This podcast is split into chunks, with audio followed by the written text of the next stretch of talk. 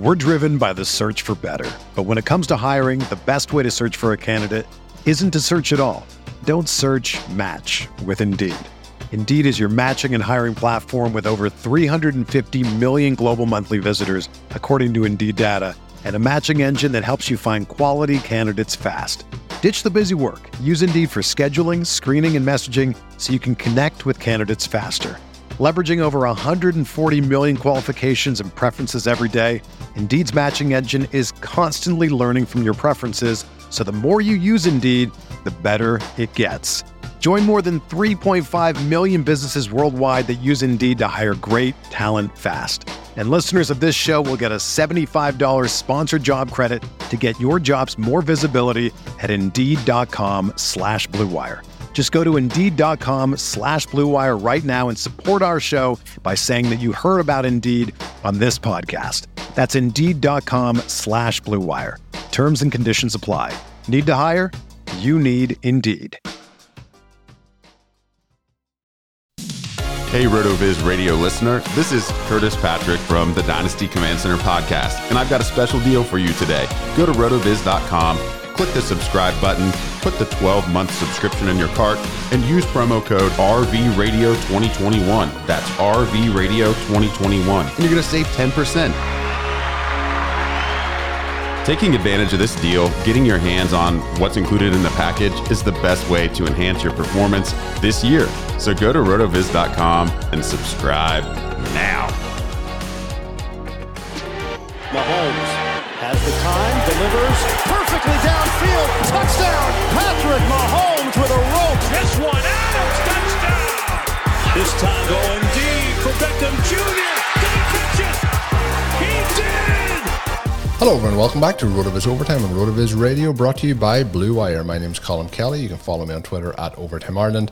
I'm joined again by my co-host here on RotoViz Overtime. It is Shawn Siegele. Shawn, we are uh, moving rapidly through the off season. We're into best ball season. We're getting those drafts in. We're going to be talking today how you can play some best ball and uh, possibly turn that into $100,000 if that does pique your interest. I think people will be very, very interested as we look at the FFPC's best ball tournament. Uh, it's going to be a fun one to dive into there. Uh, we also, in just a couple of minutes, will be announcing the winner of our Scott Bowl contest to get an entry into the Scott Bowl.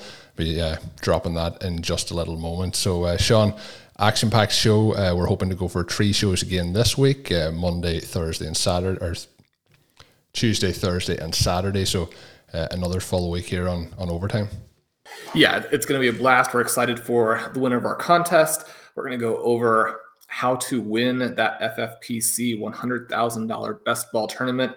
Uh, Zach and I are going to be drafting this weekend in the tournament and doing that live on his show Roster Locked. So that's going to be pretty exciting to do one of those live shows. And today on the show, we'll talk about how to prepare for that some of the structural things we want to do. It'll be and that'll be the first in a series of articles that we release this week as we get ready for our draft. So today talking about some structure, talking about specific player targets to make that structure work and getting ready to draft. Yeah, it's going to be a fun one. But um, and you mentioned there too, um, you and Zach are having your, your draft this week. Myself and Zach are hoping to to draft on Sunday as well. We do have a league that it's partially filled. We're hoping to get it filled. So uh, I'm looking forward to diving into the strategy today. Before we get into that, we are going to mention the Scott Fish Bowl 11 entry winner. The winner is Jay Samiam. I don't know if that's meant to be pronounced that particular way, but it's J S A M I A M on Twitter um, and dropped his review on Apple Podcast. Much appreciated. Uh, I don't know, Shawn, if it's uh, if you're paying people to do these reviews. There's quite a few reviews coming in mentioning uh, my voice. Uh, it's much appreciated, but seems to be a theme of these recent ones. I don't know if uh, if you're if you're obligating these guys to to do it. But uh, the the review is the best in the business. Colm and Shawn do an amazing job breaking down structural drafting in a way that's easy and enjoyable to follow along with. They've helped me with so many of my leagues, whether it's dynasty or redraft. I'm also positive that I would listen to any audio content Colm puts out. Maybe the most soothing voice in the entire fantasy industry. So, uh, thanks for the comment. Uh, might be a bit over the top, I don't, but uh, it's uh, it's the winning review, and the, it didn't win the review because it mentioned me. It won the review completely at random. Uh, I did a drawing earlier today, but congratulations um, there. Um, Scott will be in touch with. Uh, the steps as to how to enter. The other thing I want to mention uh, about the Scott Fish Bowl is obviously it's for charity purposes for Fantasy Cares. You can get yourself some merchandise as well over at RotoWear um, for the Scott Fish Bowl. I bought one myself earlier this week, some nice uh, Scott Fish Bowl merchandise. Um, so head on over and check that out as well. But Shawn, uh, I, I, think it's a, a worthy winning review. Yeah, and and we know that Colm has the best voice in the fantasy industry, so uh, it's glad it's it's always great to see those comments like that. Him get full credit for the awesome job that he does. I'm I'm always very grateful to be able to work with him, and, and we thank everybody who turned the reviews, and it, it does help the show out quite a bit. And the interaction that we've had with listeners over the last year has been absolutely fantastic. We love taking the questions, going over some of the things on the show that people are interested in that's the thing that we're looking to do is to help people win their fantasy leagues and to pick the right players obviously make the right trades but have the right approach in all of these different leagues best ball dynasty obviously redraft and and going through the specific formats within that. So it's been a lot of fun. We appreciate all of the interaction. We've got some great questions uh, for a show later this week that we'll get into and keep that going. So it was fun last week. We did a look back at the RotoViz Triflex Dynasty League, looking at one of the other rosters in that league, kind of critiquing uh, how he had approached it and got some nice uh, feedback on that as well. So it's been a lot of fun. Congratulations to our contest winner and looking forward to the fishbowl. It's always a lot of fun. And what Scott does to help charity with that really takes it over the top. So we appreciate all that he does. Yeah, no, I really, really agree. And uh, congrats as well to Scott on his big award win recently, uh, much deserved uh, for all that work he mentioned that he does, uh, particularly in, in, those charitable aspects. So, Shawn, let's uh, dive into, let's try and be charitable towards ourselves and get ourselves a $100,000 top prize. Uh, the FFPC, quite an exciting contest going on. There is a multitude of different best ball contests and other contests in the industry that will be on over the next kind of three to four months, but I think this one's going to be going to be pretty exciting. Um, you mentioned that you're going to be drafting alongside Zach uh, this week, so it, it's going to be pretty interesting. $100,000 up top for the winner, but you've done some uh, very interesting research into how some of these uh, break down. The other thing to mention as well is some people will be listening to our shows here where we talk about the FFPC leagues. A lot of the time we're talking about in the best ball format the classic league, 28 round draft. This is the slim league. So slightly different uh, setup in terms of your roster construction. So if you are listening along and you've heard us talking specifically about best ball in the classic format, this is a, a must read article in terms of getting those insights into what you need to be thinking about differently a little bit. So, Shawn, um, what were some of the, the takeaways that, that you noticed between the, the results here from 2020? Right. So you mentioned that this is the slim format. There are also a couple of other differences here. We have the tournament element where we're trying to win the $100,000. And this combines sort of a regular season 13 week contest with four individual playoff weeks you're the top couple of teams during that playoff section, then you move along, you get placed into another 12 team league and try and keep moving forward. So we have the 13 week element. We know that we need to win that in order to cash, get our money back, continue to go forward. As we move deeper and deeper into the contest, we win more and more money. So it's not just the $100,000. Obviously, that's nice on top, but we want to make sure that we are in this group that advances and makes money either way. So then we have these four playoff weeks, and it's important to win or finish toward the top in all four, as opposed to having that one huge week that carries you to the title. So that's going to affect our strategy a little bit as well. But the main element here, and the first thing we want to look at, is the difference between classic and slim in terms of 2020 results in terms of the structure and what that might mean for us as we put together our teams in 2021. We're driven by the search for better. But when it comes to hiring, the best way to search for a candidate isn't to search at all. Don't search match with Indeed. Indeed is your matching and hiring platform with over 350 million global monthly visitors, according to Indeed data, and a matching engine that helps you find quality candidates fast. Ditch the busy work. Use Indeed for scheduling, screening, and messaging so you can connect with candidates faster. Leveraging over 140 million qualifications and preferences every day, Indeed's matching engine is constantly learning from your preferences, so the more you use Indeed, the better it gets. Join more than 3.5 million businesses worldwide that use Indeed to hire great talent fast. And listeners of this show will get a $75 sponsored job credit to get your jobs more visibility at Indeed.com slash BlueWire. Just go to Indeed.com slash BlueWire right now and support our show by saying that you heard about Indeed on this podcast. That's Indeed.com slash BlueWire. Terms and conditions apply. Need to hire? You need Indeed.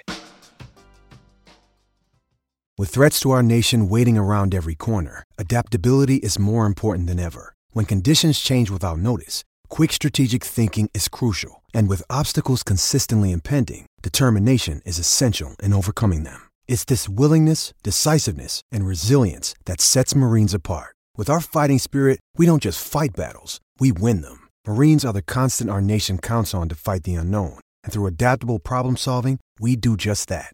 Learn more at marines.com. Now, Colm, the big difference between the Classic and the Slim, right? We have 28 rounds versus 18 rounds. In the Classic, one of the elements we talk about a lot is that we want to have the three kickers, we want to have the three defenses. We know there are specific rounds within that that we need to grab them. We take those six guys out, right? And that makes it a 22 versus 18, which means we have four fewer roster spots still to deal with once we've taken out those onesie positions. And that does play a role in how we're going to draft. It plays a role in, in, what we need to have at the flex position as we look at trying to maximize total points. So, just as a very beginning step in terms of developing how we want to build these teams, I broke down the first seven rounds and made the assumption okay, let's say that we want to fill our seven starting slots outside of the quarterback in these first seven rounds. So we're going to have two running backs, we're going to have two wide receivers, we're going to have a tight end, and then we have two flex spots remaining. And our options for that within this particular experiment were to go with two wide receivers, two running backs, or one of each. Now, the interesting thing, if we look at doing this with the classic, we find that it doesn't make that big a difference if you go with two wide receivers or you go with one and one, right? You're going to have approximately an 8.7, 8.8 win rate. Your top half percentage is going to be about the same. It's actually a little bit higher for the one and one. And then your top 2%. So these teams that finish at the very top, again, it was even for that 2.2 and 2.2 on both approaches. That changes quite a bit when we go to the slim format, where we see a 9.4% win rate with the two wide receivers, an 8.4% win rate with the split, and a 7.8% win rate with two running backs. Same sort of thing for top half. And then it really jumps out to us with these very top teams that we have 3.1% of those teams with the two wide receivers in the flex again now in this top 2%, 2.1 with the balanced and 1.6 with the running back heavy. So there'll be two running backs in the flex positions in terms of these first seven rounds, how we're kind of drafting it out. The interesting thing here, Colm, is that the slim results in 2020 tracked a lot more closely with what we tend to see from, say, a best ball 10 type of approach in terms of how we want to do that. And that makes sense because if you take out the defense from a best ball 10, then the format is going to be very, very similar to what we see here with the slim. Now, the difference, of course, is that this is a two flex format as opposed to a three wide receiver and one flex format. But that takes us right back to what we talk about all the time with the running back dead zone and with the big points advantage that we have in this round three to round six, seven, eight range at the wide receiver position. You can see that if you go in and you look at the best ball explorer, you pull up the positional heat map, and you can see win rate above and below draft position for all of the different slots at the different positions. So you can see, well, if I drafted a running back here, did I win above or below what was expected? If I drafted a wide receiver, did I win above or below what was expected? And then you can also go through and pull up the win the flex tool that Blair Andrews has put together for us, which gives us projected points by ADP. And we can see that wide receivers are scoring more points along this entire stretch, which, again, when we're talking about the flex position, that's very relevant for us as we attack that. Now, one of the things that we know is we know that this was a little bit more favorable for wide receivers in the flex in 2020 than it is in some seasons but it's still a pretty strong signal here in terms of how we want to build. And it's not just this idea of, okay, what maximizes the chance to get a good win rate. We know we want that. We know we want to advance into the playoffs in general, but it's the same kind of thing that stands out for this really, really high end score, which obviously that's what we're looking for to win the $100,000. Yeah, we look at it too. You did touch on the, you know, the slim results, but we are looking to win it all. You also mentioned that the prize is obviously as we go through the process. So a 9.4% win rate is obviously fantastic for the, the two running backs, four wide receivers, one tight end split. But it is only a 1.6% win rate difference, say, than the four running backs, two wide receivers, one tight end split, which is still significant. But when we look then at getting into the top 2%, like it is a, big, big jump. It's almost double the the win percentage. So there's a huge difference there. Um, I think like people are going in blind into this and just being like, oh, it's just best ball. it's just your standard best ball league. There's going to be people who are, and again, this is where we've mentioned when we had Danny on, we've mentioned when we've uh, had John on last week. Where are those edges? And there's going to be obviously a lot of sharp people playing in these leagues, but there's people that are going to be playing in these leagues as well that are thinking, I'm going to go in, I'm going to draft all my running backs and I'm going to win the league. And they're not going to be seeing the splits here that we're sharing, um, which is obviously going to give us a little bit of an edge there when we're drafting. So, already mentioned the the dead zone. Um, obviously, is going to make a big difference. But the the win the flex tool is one of my favorite tools to go through, and you can just see just the difference. It's it's quite quite easy to see that the wide receivers are pretty much all along the way over the last four years outscoring the running backs in that flex position. And then what we're looking at is stacking up on those wide receivers to be able to give us that advantage then in the flex. So you can it's it's it's very very hard or nearly impossible in my opinion to get four running backs that are going to be just phenomenal throughout the season. Even if you draft them in those first four rounds, it's going to be very hard for those guys to to go through a format like this get you to the winning point and then hit you four weeks in a row to get you over the line um, in terms of the, the running back position. Um, but we can see that with the wide receiver position getting them in. So the next thing, Shawn, to look at is, is who we're ta- uh, targeting. So in terms of, I guess we'll we'll look first at our normal approaches when we're talking about tight ends specifically in the FFPC are like in my opinion, we're still sticking to our elite tight end strategy if we can get it. Um, is that the way that you're opening things up if, if you can here? Yeah. So we start out and you mentioned this big difference between running back and wide receiver and how the four running backs start. It's going to be very difficult to pan out and score the number of points that you need. Now, we do want to keep in mind that every year is a little bit different. And there have been some years like 2016, for example, where running backs not only stayed healthy, but some of the guys in that third, fourth round range really hit.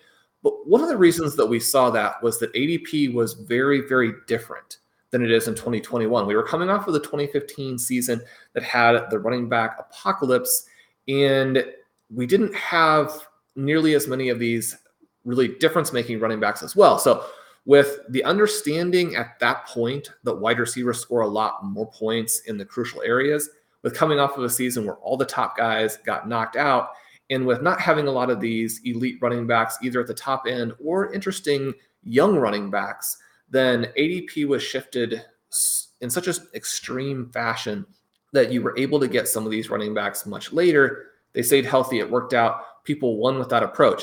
Is it impossible that that approach will win in 2021? It's definitely not, but there are structural reasons why, even if running backs stayed healthy and scored a lot of points compared to what we're used to seeing, it would be difficult. And the ADP is one of the big reasons why.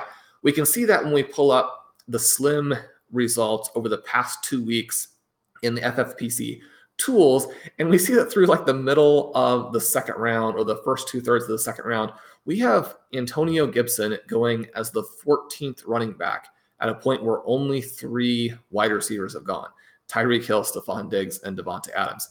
With that big of a skew, it just it, it's going to be very difficult for the running back to pan out. as a full group, but we still want to probably get a couple of them. So back to your question, we see round one, we have all of these running backs, and then we have Travis Kelce and Darren Waller in that stanza. Colm, as I'm going through this round and looking at targets through the round, because in round one, obviously you're you're very constricted by just what your draft slot is. You can't get yeah, McCaffrey yeah. if you have the eighth pick, for example. I'm looking at McCaffrey at the top, then Kelce. If we get stuck kind of in that no man's land area, I think Barkley is a consideration at least. And then Waller and Hill as my targets in the back end of round one. Do you have any guys that you prefer in those ranges or somebody else? Say if you get stuck in the middle that you're really going after? I think that's pretty fair. I'm extremely um, high on Kelce. I've taken him in the third spot, and I've I haven't been dra- I haven't had a draft yet where I've been in the second slot, but I would be tempted to take him there. I would still be tempted to to go with Cook, but I think in this format, I want to get that tight end. And the other thing to mention is, if you have drafted this year, you are not really getting Kelce coming back to you even in that that late second round. So if you want that elite tight end out of you know Kelce Waller or Kittle, and you are picking second or third, you need to take uh, Kelce at, the, at that point. Uh, I think, uh, you know, if I'm in that back end of the first round, I've taken a lot of Darren Waller shares this offseason. Uh, Tyreek Hill interests me as well, but I find myself, you know, I, am happy to take pretty much any of those kind of first six or seven wide receivers taken if they come back to me. So no matter what way, it's likely to be a tight end in that first round. The wide or the running backs I would like to be picking up are uh, McCaffrey or Jonathan Taylor, um, but main, mainly getting those tight ends. The other thing, just to, to pop in there, is this tournament, as you mentioned at the start, is 13 weeks, and then you have basically your tournament weeks are 14, 15, 16. In this situation this year with the extended season, we have a week 14 bye, which is affecting the Colts, the Patriots, the Dolphins, and the Eagles. What's your thoughts on that? Are they off your list? Are they like I, I at the moment for me? I think they're probably players who I'm going to avoid. But if we see a situation then where people are starting to avoid them, there tend there, there becomes a value there if their ADPs are are dropping. But uh, how concerned are you about the week 14 bye mixed in with the format? Yeah, the week 14 bye is a big deal, right? Because not only does it knock you out from winning the whole contest, but it's one of those earlier playoff weeks where you can get taken out and not have a chance to cash at a higher level because you went out in week 16 instead of week 14. So I think we have to take that into consideration. Now, there is this mild benefit of if you have him for the full first 13 weeks and you got a little better chance of making it into the tournament, I think that that's a big deal for you. And especially if you have a construction where you think your team is going to continue to improve throughout the season, perhaps you take Taylor and then you really wait for your second running back. So you've got a lot of zero running back ish candidates, and you think that those guys are going to emerge down the stretch and potentially carry you once you're into the playoffs. But you would have to get a discount. And where he's going right here in the overall slim results is not discounted at all. We'll have to look and see where he's going specifically in that first round when we're on the clock. You know, if he falls into the second round, then I think it's a, a very different story. I think that we can, though, get overly confident in terms of projecting some of these guys and think, well, if he falls a couple of slots, then that's a discount. When in fact, it probably really isn't. I mean, you're you're still very much in a case where if you can get Darren Waller, if you can get Tyreek Hill, you know those guys have a lot of things going for them anyway, where they would already be in the discussion. And so the Week 14 bye, I think, makes it pretty easy there.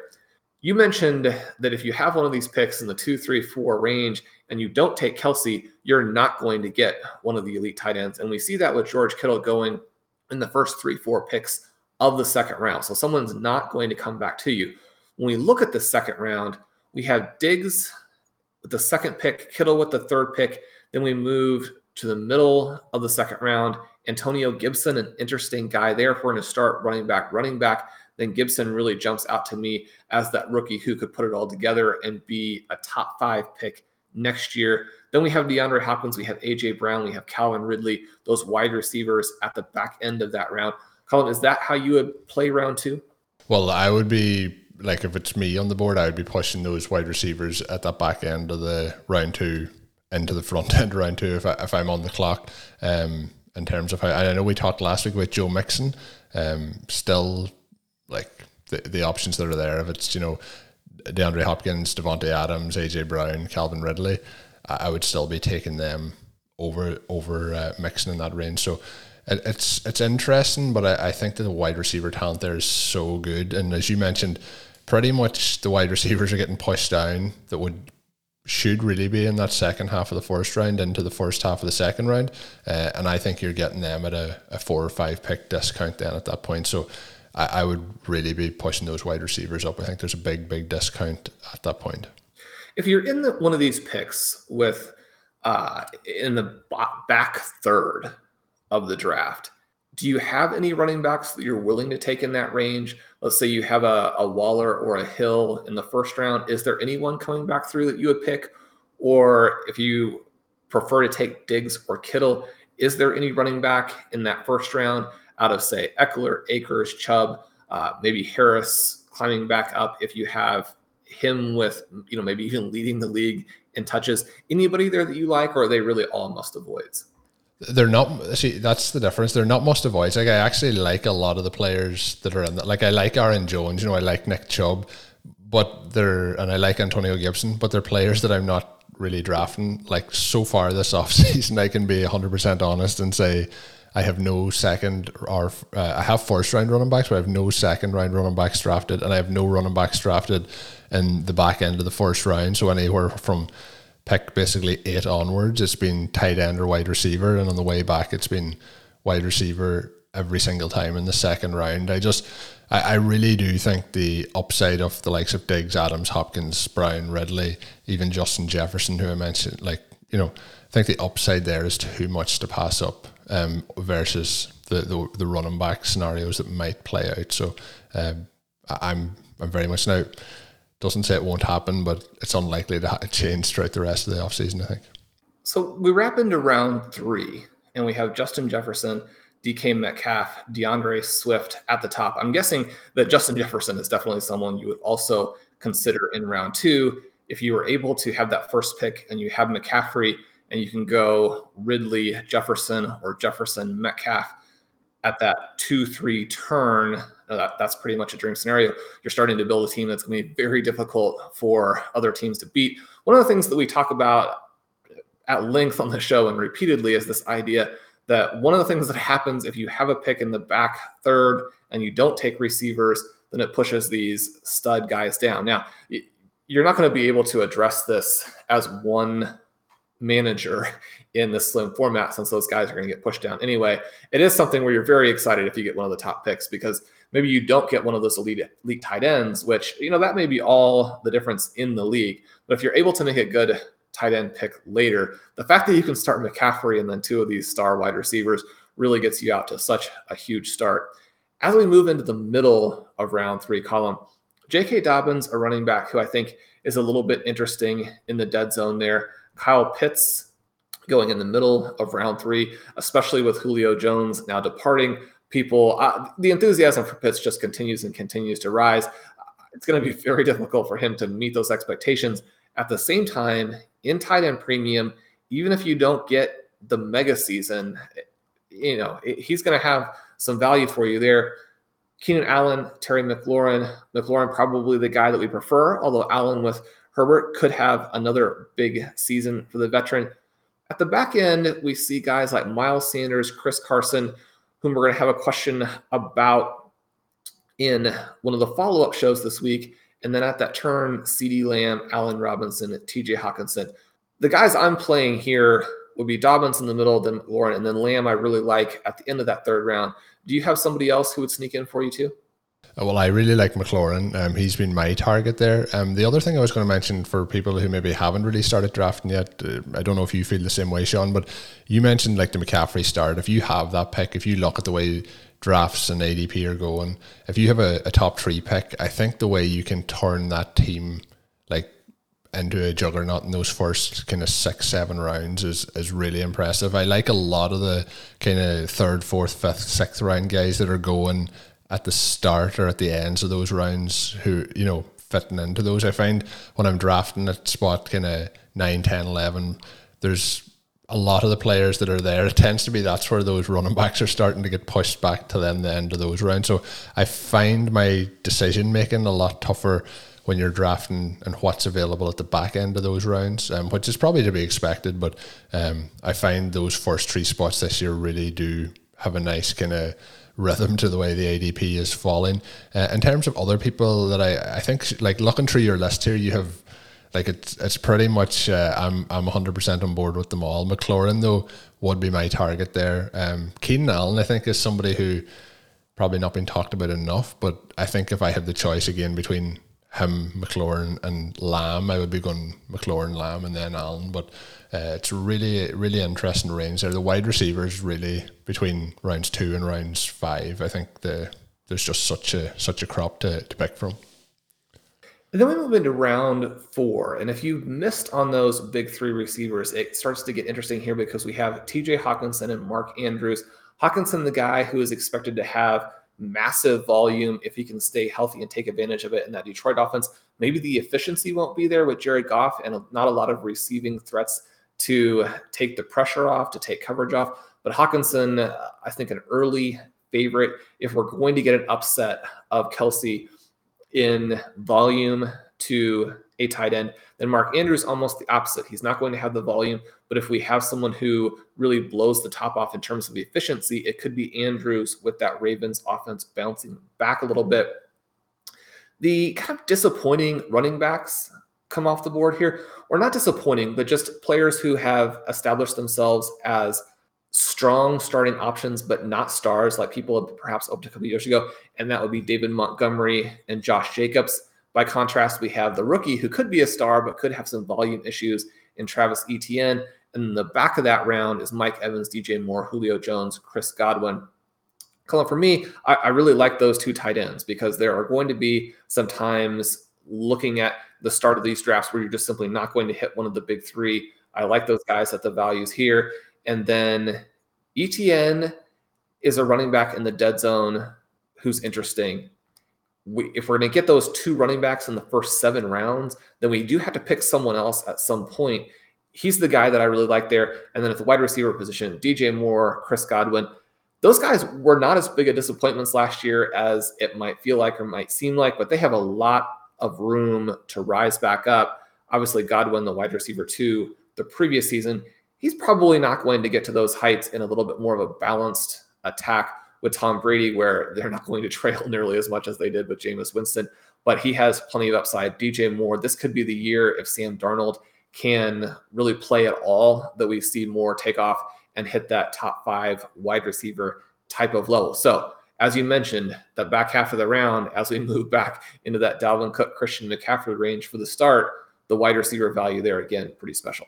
Yeah, no, it's. I think it's really positive there, and it's a situation where like I don't think he can really go all that wrong. Um, you know, DJ Moore is somebody I'm taking if I get him there. The other player I would push up into that range uh, is Ja'Marr Chase. I'm still very interested there um, in getting him in, but it keeps coming to a situation where if it's Ja'Marr Chase or Tee Higgins and I can get Higgins around later, I'm I'm trying to make that the pick, but. Um, it, their their ADP for me is fluctuating a lot from draft to draft in terms of one could be going in that fifth round at that point, and then the others going in the sixth round, and then the next draft it, it flips back. But DJ Moore, you mentioned, like, is somebody who I think people just think has not been able to to do it, you know. But in terms of what he's done, three years into his NFL career, is 208 receptions, three over 3,000 yards, uh, averaging 15.2 yards per reception, 10 touchdowns. like I, I just think we're I, I know we talk about it sometimes when the wide receivers come into the NFL that we've seen in like 2014 or the last couple of years we've been blessed with the wide receiver talents but like through three seasons he's he's really on an impressive pace and um, the last two seasons he's had well over 100 targets both years so we'll see what happens. Like last season almost uh, 1200 yards um, and we're kind of getting him at a discounted rate so he almost feels like he could be this year's Stefon Diggs. If we're looking at like somebody who's going a couple of rounds later who next year is going in that second round. I know a lot of that rests on Sam Darnold's shoulders, but DJ Moore, I think there's a, a big value to be had still there. Any other players, Shawn, as we, we get through uh, a couple more rounds that you want to highlight? Well, the interesting thing I think is that round five actually is fairly dark, right? You're going to have to probably move around six guys ADP wise into this round. it's Mike Davis, Robert Woods, Ja'Marr Chase, Kyler Murray, Kareem Hunt, Lamar Jackson, Myles Gaskin, Prescott, Cooper Kupp, Adam Thielen, Diontae Johnson, Tyler Lockett. Now, it's not that those are bad players, but the only guy I'm really looking to draft there is Diontae Johnson. Whereas we move into round six and we have Javonte Williams, Blair, another cool article last week in his Wrong Read series, again looking at running back draft age. Williams, I think, really flying under the radar here. Now, there are some reasons with Melvin Gordon there with the Denver Broncos offense, unless they can peel your uh, Aaron Rodgers away, that Broncos offense probably not going to be particularly efficient. But Williams, really the guy who comes in, I think, undervalued relative to Harris and Etienne in terms of what his probable talent is. The second half of the season for him could be absolutely huge. Again, it's going to be a little bit of a struggle to get to the second running back in these first seven rounds because of the th- way that we're looking at after the first round, the value is just not there. So he's someone we definitely have to keep in mind. And I think given that his ADP is right at the beginning of the sixth round, I think you have to start looking at him in the middle of the fifth. Then we have Tee Higgins, we have Golladay, we have Fant.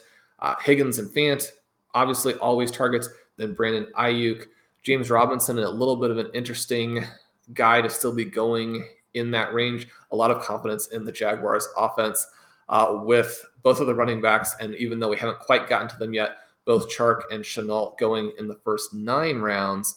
Logan Thomas finishing out round six, I think could be this year's Darren Waller. So round six, I think a little more fruitful than round five. Do you have a round five guy that's a must have? I mentioned that I do like Chase, but I, I am kind of waiting a little bit more on, on Higgins. Um, the thing I have, uh, this was the question I was going to throw back to you, is in that fifth round, I found a lot of the time if you're drafting from the mid fifth round back towards the back of the round, I have been uh, very tempted. I'm in a draft actually that's going on at the moment with uh, Mike Beers, and he's he, I'm, I'm spot uh, I'm spot uh, I think it's spot eight and he's spot nine, so there's just basically back to back. But uh, I went with Lamar Jackson um, at the back of that fifth round uh, today, so I, am getting tempted to go some of those quarterbacks are, are around that range. he took Dak Prescott actually next pick, um, so I think in that fifth round, I'm getting tempted to, to pull the trigger on quarterback. Is that something that you would be going with or going against based on what we know about uh, the roster construction explorer? I think that when you look at these drafts, you have to make sure, and we talk about this a lot, but you have to make sure you work from round 10 up as well as work from round three, four back and see who your targets are. So you know you're going to need to take QBs in the QB window, so a little bit earlier than what we all used to do with the late round QB. You do want to get a couple of these guys who are legitimate big time scorers, right? So you can pass on the super high scores.